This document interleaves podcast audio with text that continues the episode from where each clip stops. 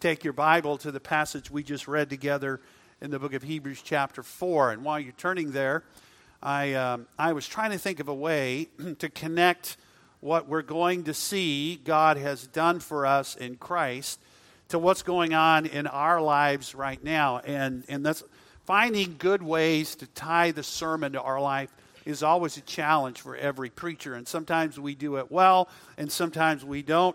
And so I'm kind of hoping today the connection will be there. But how many of you men have already finished all of your Christmas shopping? If you're a man, this is only for men. This is a question only for men. How many of you men have, have already finished all of your Christmas shopping? Hold your hand up, okay? All right. Let's give these brothers a hand of applause. And let's just acknowledge something. Either they didn't buy any presents, or they're in a unique category.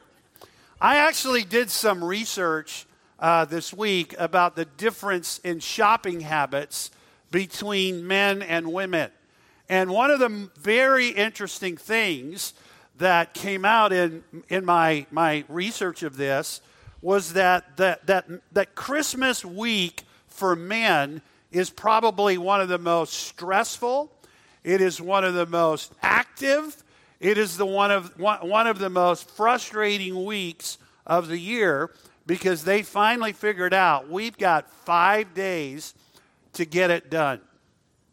Women, on the other hand, you realize that 95% of women, according to this survey, which I kind of doubt, but, but 95% of women have all their shopping done before the final week of Christmas. Ladies, we men, very few of us can relate to that. Fact is, some of you finished your Christmas shopping in November. You were all done. Uh, you you uh, made your list. Some of you have been shopping all year. How many of you women shop all year for Christmas? Can I see your hands? Okay, just a few of you. All right. So uh, maybe we just have an unusual church. But but for men, this is a very stressful week, and and you know how many men actually wait till Christmas Eve. A ton of men actually wait till Christmas Eve to make a run to the store to try to figure out what to buy. It is panic, it is mayhem. And, and, the, and the sad thing about it is, some men are actually proud of this. If you ask them during the month of December, have you bought your Christmas? Have you done your Christmas shopping? Absolutely not. It's like a point of pride. These men are knaves. You know what a knave is? I actually looked up the word knave. Um, the word knave means, um, so let me give you some definitions. Rapscallion. I don't use that word very often, but it's a good word. I'm thinking about sort of bringing that one into my vocabulary. Rogue. Have you ever called somebody a rogue? I haven't called somebody a rogue in a long time. Scallywag. That's an old word. I, I remember hearing that word in my house a lot. My parents would use that to my brother quite a bit. Certainly not to me. Um, the word that, that, that I thought best describes is, is just a rascal.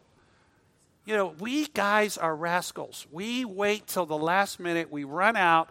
We panic because the thing we thought we were going to get isn't there. Then we, we, we don't like to stand in line. So we do the online thing as much as possible. And then we run in and we grab something. And this may explain why 25% of people who receive our gifts on Christmas morning basically are silently disappointed at what they get. This is, a, this is kind of a stunning thing to me.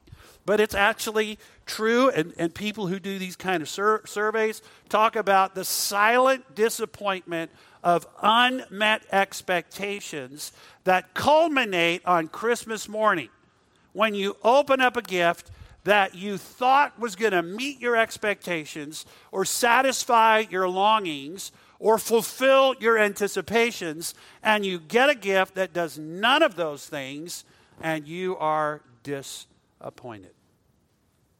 We noted last week as we began our short Advent series on what is a Messiah and why do we need one that God had sent a gift to the world.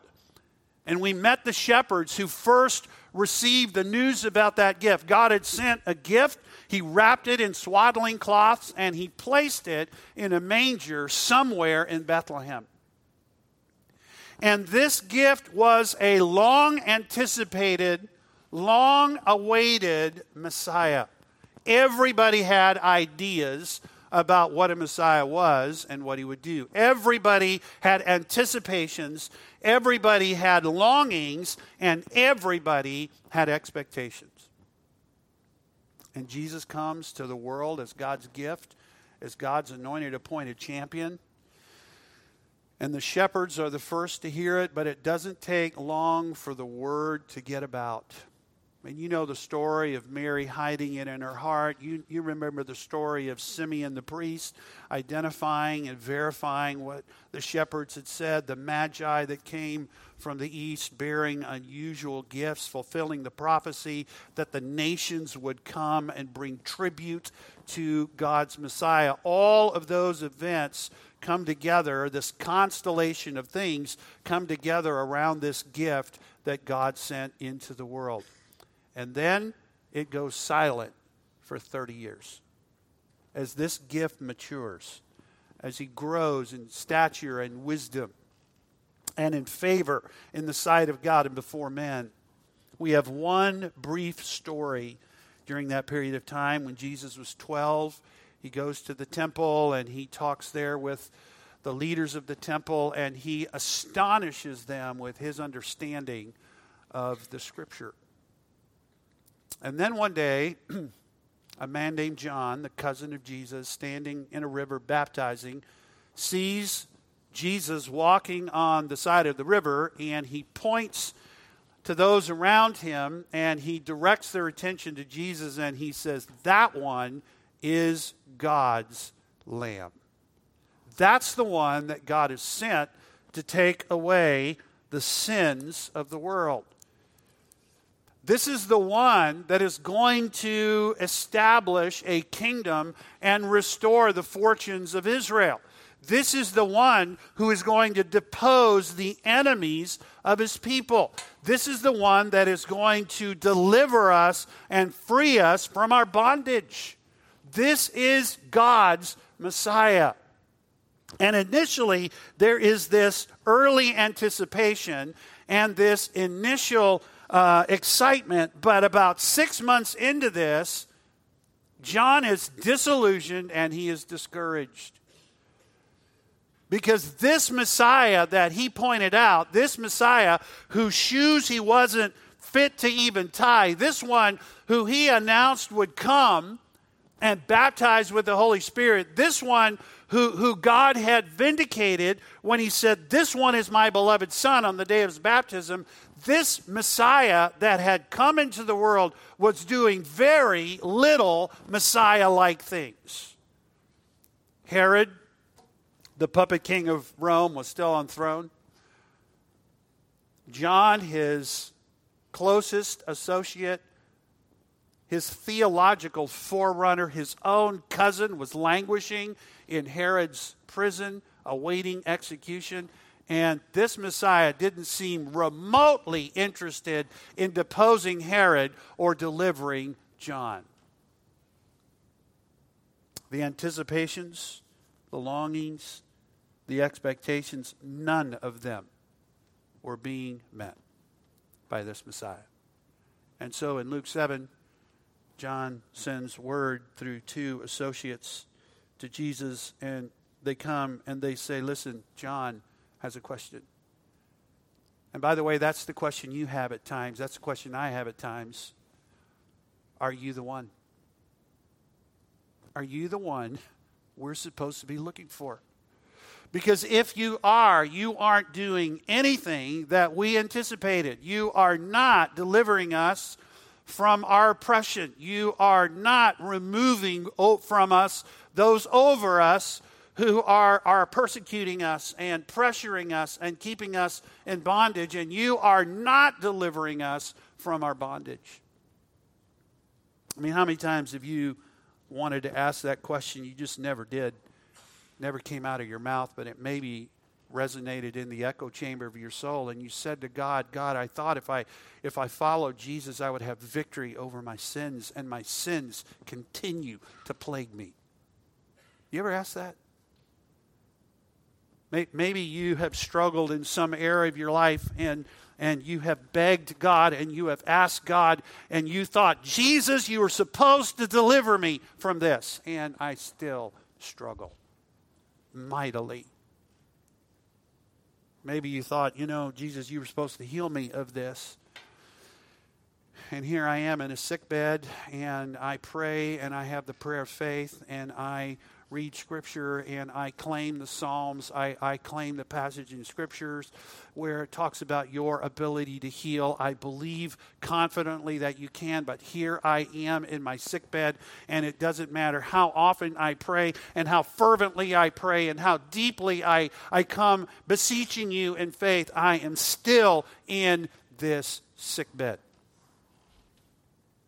Maybe you struggle in some area of your own mind and your own soul, and there is this darkness that comes upon you, and you cannot seem to cut through the darkness with the light. And you come to Jesus and you say, I thought you were supposed to fix this. I thought you were supposed to deliver. I thought you were supposed to change. And even though you don't say it, and even though I don't articulate it, we have the same question that John had in Luke 7. Are you the one we were looking for? Or should we look for another? If you haven't asked that question, then you either haven't been saved long enough or you have just shut your mind to the realities that go on in your life or in the life of those that you love. And you remember what Jesus said. Jesus sent back word to John, and he said to John, John, I want you to know something. You tell John that the dead are being raised back to life, the blind are being given back their sight the deaf have their ears open, and the good news is being preached to people who are in desperation. And what that tells us, as we saw last week, is that when God sent the gift of the Messiah, the Messiah he sent us was going to do something very different and far greater than just meeting our own little personal or even national expectations, anticipations, and longings. This Messiah was going to do something far greater than delivering from a little prison cell where a little puppet king had placed one of his servants. He was going to reverse an ancient curse. He was going to redeem an ancient people, and he was going to remove and destroy an ancient enemy. And the Gospels actually want you to pick this up. They want you to feel the tension. When you read the four Gospels, they want you to wrestle with this tension. The thing you want Jesus to do right now, and the thing that God sent Jesus to do, that when he does it, you will be so glad he did. That's the tension the Gospels create in us. And so that's why I, I thought it would be good for us as a church to ask and answer the question that reflects the tension. What is this Messiah and why do we need him? And so Luke begins by saying, as we saw last week, that this Messiah is actually a greater prophet than Moses. He is exponentially greater than Moses in every way. He could do things Moses wanted to do but couldn't.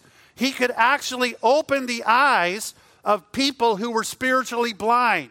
He could actually open the ears of people who were spiritually deaf, and he could actually enliven the heart of people who were spiritually dead so they could enter in to a rest that Moses could never offer. And this is why this Messiah, your great prophet, says to you, Come unto me, all ye who are weary and heavy laden, and I will give you rest. And that's Luke's message. Matthew and John are going to point out, we'll see this next Sunday, that this Messiah is a greater king than David. He is exponentially greater. Matthew is going to help us see him as the son of David, and John is going to actually identify the son of David as the son of God. He is an exponentially greater king than David. And, and John and Matthew's exhortation to us would be receive him and follow him. But this morning we want to listen to Mark. Mark introduces us in very short order to the good news of Jesus the Messiah. That's how he opens the book. And then he begins on a journey. He, he, Mark is like when you open up Mark, Mark starts you on a path and he is relentlessly pushing you to a destination. How many of you have ever been on a tour or you've been on a trip with someone who is your guide and your guide says to you, Now I want you to stay close and I want you to stay with me. How many of you have ever been on one of those trips? All right? I've had the privilege of leading trips to Israel many, many times, and every guide has their little trick to keep people together. You'll see some of them have an umbrella that they, so I always wear these, these loud, ugly shirts. The loudest color, the loudest, ugliest shirts. And I will oftentimes say to people now, if you get lost, just look for the shirt. Remember the color, and you'll be able to spot it anywhere in the streets of Jerusalem and just make your way to that color. And so, but stay with us. And you're on this tour, and your guide is moving. And, and so here we are, we're moving through the streets of Jerusalem, and, and we're moving along, and people are getting distracted. Oh, let's just buy a t shirt. No! It is not God's will for you to buy a t shirt today. Get with the group. Stay focused. And they're walking along and they're walking along and they see this, oh, Via Dolorosa. Not today. It's not. That's tomorrow. You stay with the group. And you're like this goat herder. Actually, sheep would be a better analogy. Like the sheep herder keeping people moving, and that's Mark. When you start reading Mark, Mark is like moving, and he's moving you because he has a destination. And where he wants you to go is the very place you don't want to go. Mark wants to take you somewhere you don't want to go. And he is relentless. He tells you the story along the way so you get the picture, but he's not messing. I mean, he's moving. And, and so, all through the book, it's immediately this and immediately that and immediately. And Mark is moving you, and he is taking you somewhere, and instinctively, you know you don't want to go there. This Messiah is on a mission, and it's going to take you to a cross. Three times in Mark, Jesus stops the whole show and looks at his people, and he says to them, I am going to Jerusalem where I'm going to suffer and I'm going to die. And the whole point to that is that he would be a priest. That is his priestly function. All along the way in Mark, Jesus does priestly things. He consecrates people with the Holy Spirit. John said he's going to baptize with the Holy Spirit. He actually forgives sin. He gets in trouble for doing this. He heals and he cleanses people who have been defiled by sin. That was a priestly duty in the Old Testament. He makes intercession, he prays for his disciples, and he makes an atonement.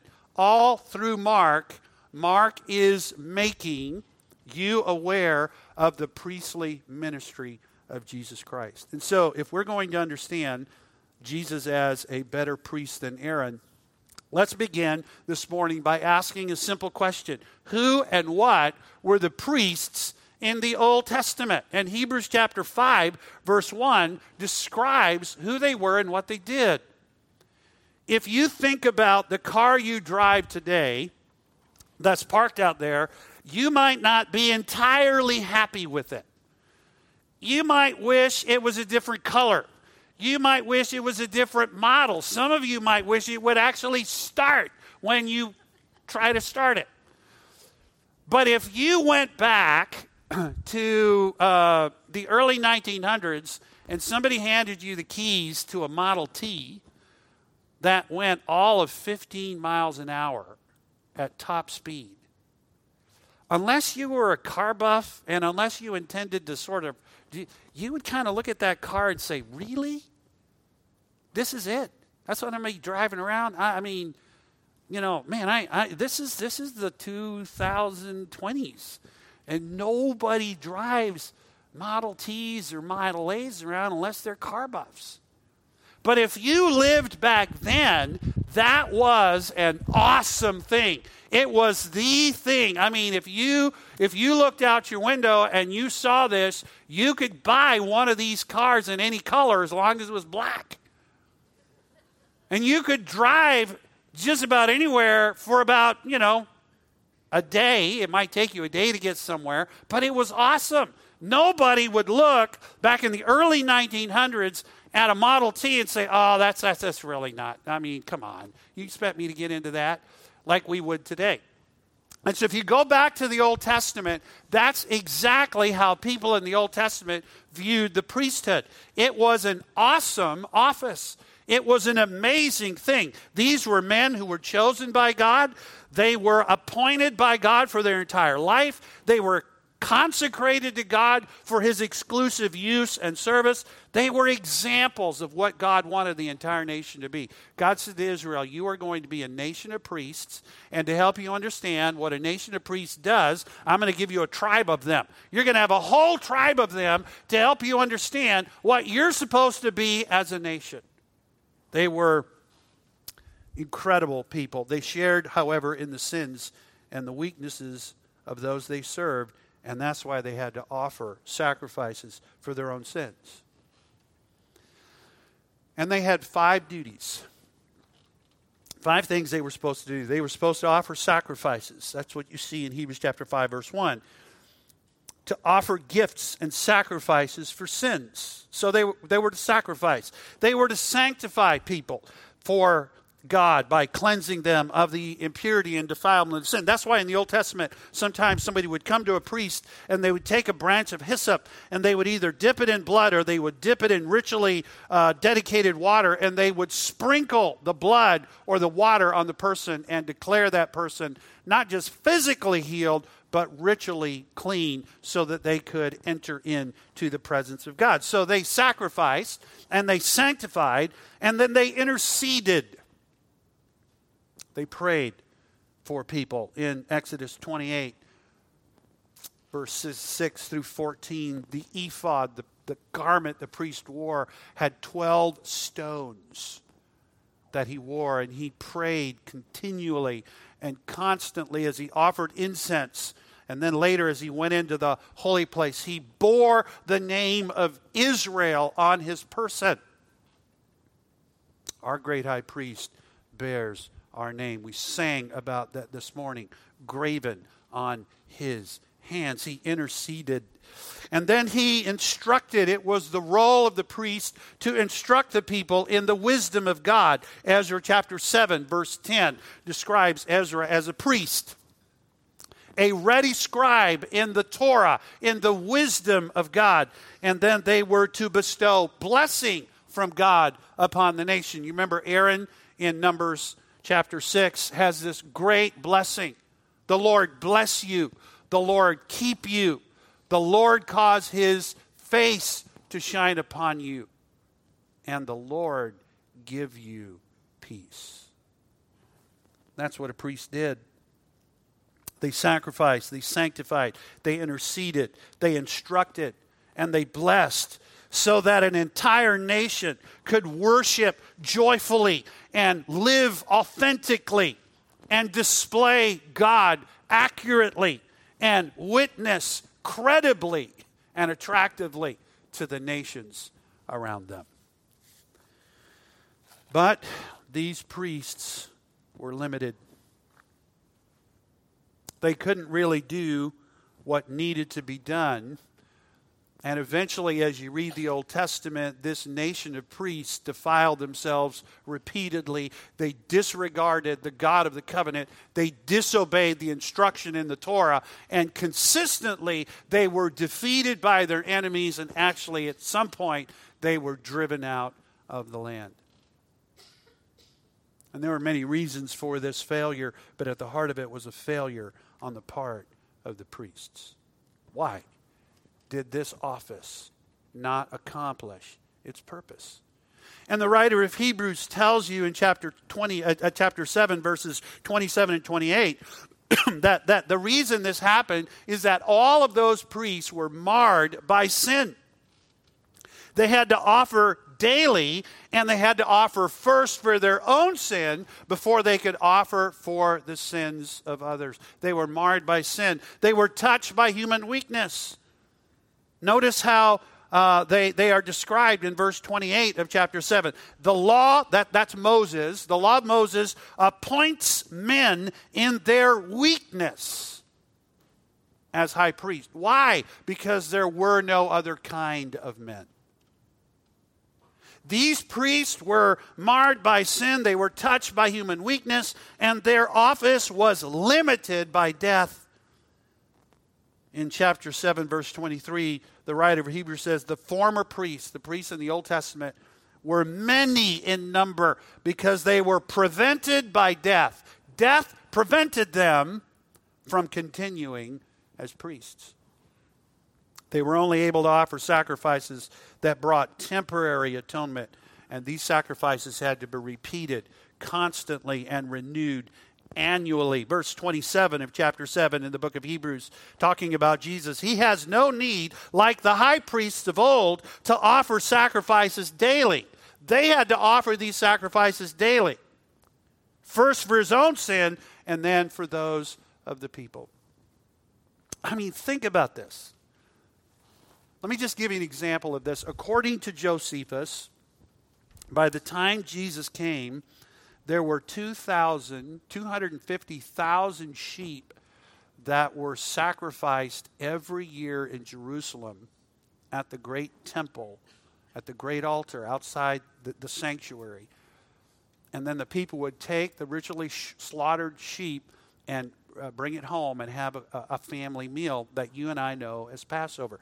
Now, Josephus actually said there were half a million of those, but Josephus' numbers are often exaggerated. So let's take it down by half 250,000 sheep. That's a lot of sheep. Think about how many years before Moses to Jesus, and it's about 1,500 years.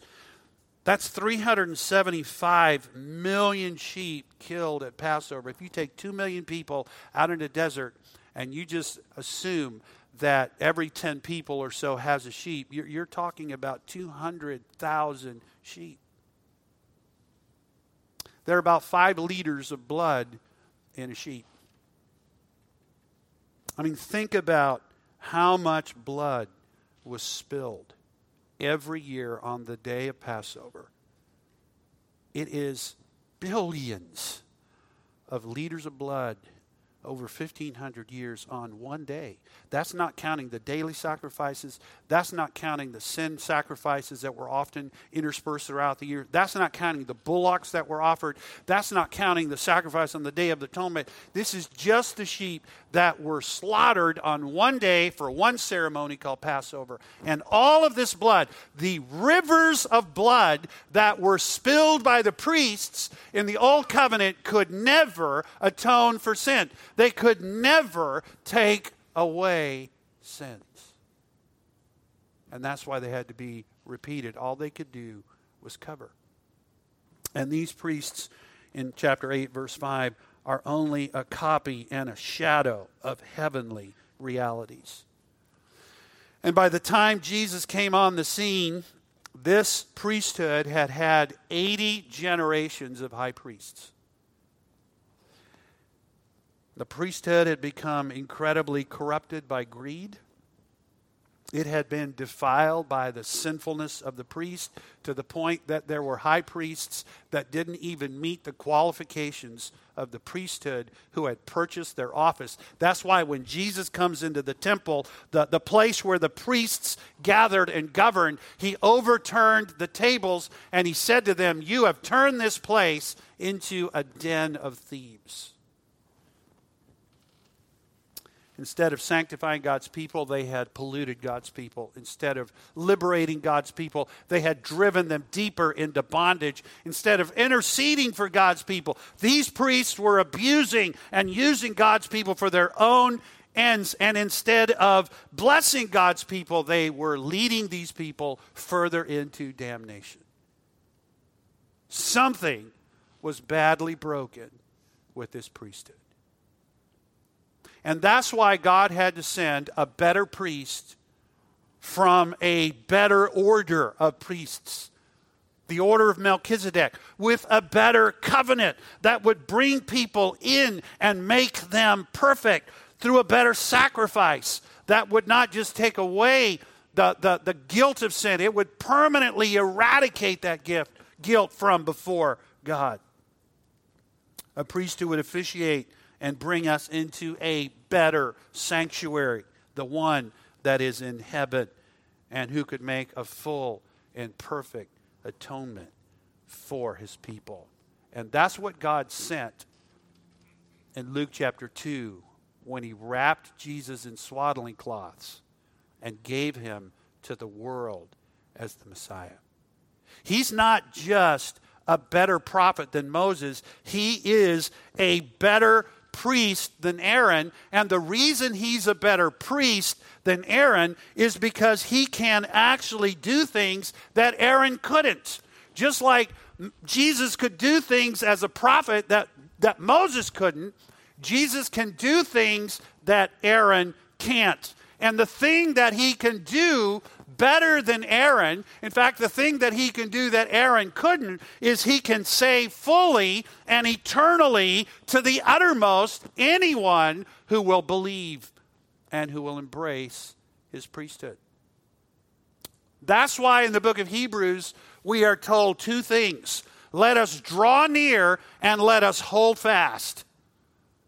Let us draw near to this priest and not another and let us hold fast. Remember John the Baptist? He's coming to Jesus and he is saying, Are you the one, or should we go looking for another? And if the writer of Hebrews was standing next to John, he would look at John and he would say, No, you need to draw near to that priest and you need to hold fast to him. You need to draw near to this priest that is so different than the, the other priest, he's almost unrecognizable. And you need to hold fast with all of your mouth and with all of your heart and with all of your mind to the confession that God has helped you to make about him, what you have come to believe about him. Jesus is a better priest. And he's better because he occupies the priestly office permanently in verse 24 of chapter 7. He holds his priesthood permanently, the writer says, because he continues forever. He, he has been granted by the resurrection immortality. And the immortality makes him a permanent office holder in the office of high priest, and therefore he can make intercession constantly and eternally in ways that no high priest in the old order could ever do. Jesus isn't just a high priest from a different order than Aaron. He is a high priest in a unique category. He offers or he occupies his office eternally because he has been given life eternally. He is immortal, and therefore he can offer intercession constantly and continually.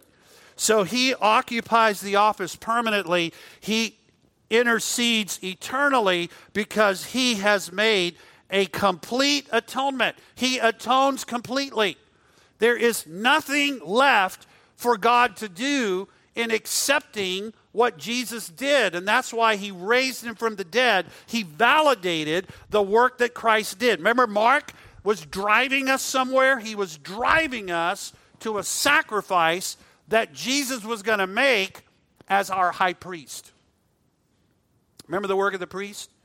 The work of the priest is to bring gifts and sacrifices to God. We bring a gift to God in thankfulness, and we bring a sacrifice by which we will atone for our sins.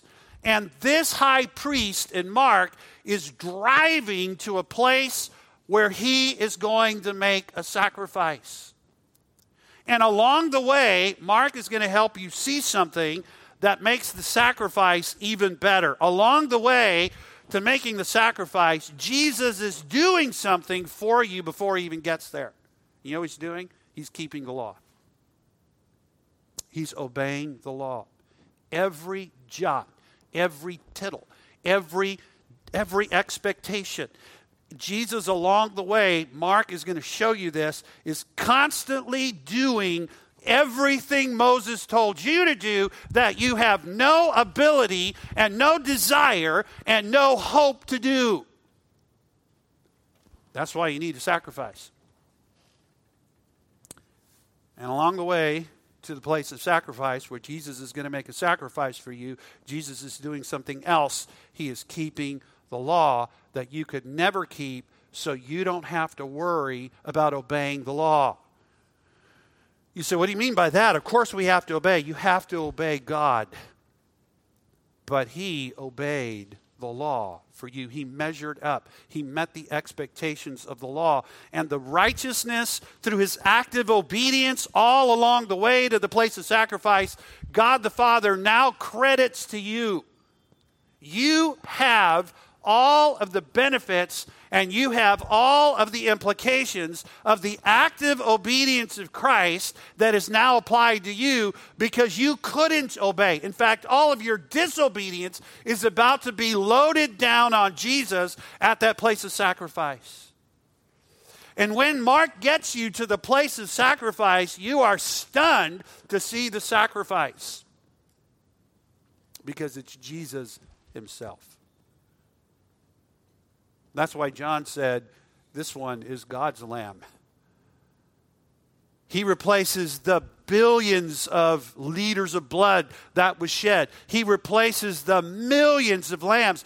This lamb can do something that no other lamb can do. He can keep the law for you and he can pay the penalty for you. And that is exactly what this high priest and just so you are aware of this, in verse 27 of Hebrews 7, we are told that, that this high priest, this appropriate, fitting high priest, is holy. He's completely set apart to God. He's innocent. He's completely guiltless before the law. He's unstained. He's completely undefiled by sin. He's separate and he's consecrated and he's exalted. He is perfectly suited in every way to keep the law for you and to pay its penalty for you. And he is your high priest. Why in the world would you and I want to look for another? But we do. How and when did he become our high priest? Well, he became our high priest at his resurrection. All of this was validated at his ascension. But he became our high priest by means of the obedience we were just talking about. He became our high priest by means of his crucifixion. He tasted death for everyone. Hebrews chapter 2, verse 10 or verse 9. Hebrews chapter 2, uh, verse 14, so that through death he might destroy the one who has the power of death. He tasted death for you so that you could taste life. This is our high priest. And what qualified him for all of this was his incarnation. He had to be made like his brothers, his incarnation. That's why Christmas is so important to the priesthood of Jesus Christ. That's why what we're doing this morning and what we're going to celebrate this week and what's coming next weekend ought to bring great hope and joy because our high priest became one of us. He permanently and eternally became embodied so that he could taste death, so that he could obey the law, and so that he could taste death, so that he could be our sacrifice, so that we could have life. And that's really what he's doing. He is equipping a whole nation of royal priests. 1 Peter chapter 2 verse 9 describes us this way we are royal priests. And like the ancient nation of Israel was supposed to demonstrate to the world who God is and what He is like, and, and live out the beauty of the grace and the wisdom that God had given him in the Torah. You and I are the priests that Christ, our high priest, is consecrated and sanctified and atoned for and is instructing and is strengthening to go to the nations of the world and bring, like Paul did in Romans 15, a sacrifice as our priestly service to our great high priest and to the God who appointed him, we are to bring a priestly service. You know what the priestly service is? Other Gentiles. Paul said to the Romans, I have written to you very boldly because of the grace given to me by God as a minister of Christ Jesus to the Gentiles in the priestly service of the gospel, so that the offering of the Gentiles may be acceptable and sanctified by the Holy Spirit. You know what Paul's priestly ministry was? God said to him as a priest, I want you to go to the Gentiles and I want you to tell them the good news of the grace of the gospel of Jesus Christ. And then I want you to instruct them in everything that the king has given you. That's the Great Commission in Matthew 28. This is priestly service. You and I, because of the work of our great high priests, have been made a kingdom of priests. There is a doctrine in our theology that reflects this. It's called the individual priesthood of every believer. You're a priest. You may not feel like one, you may not think of yourself as one.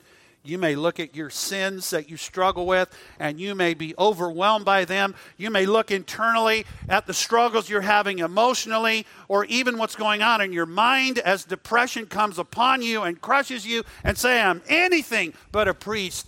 But here is your confession. Here is what you believe. We have a great high priest who tasted death for every man.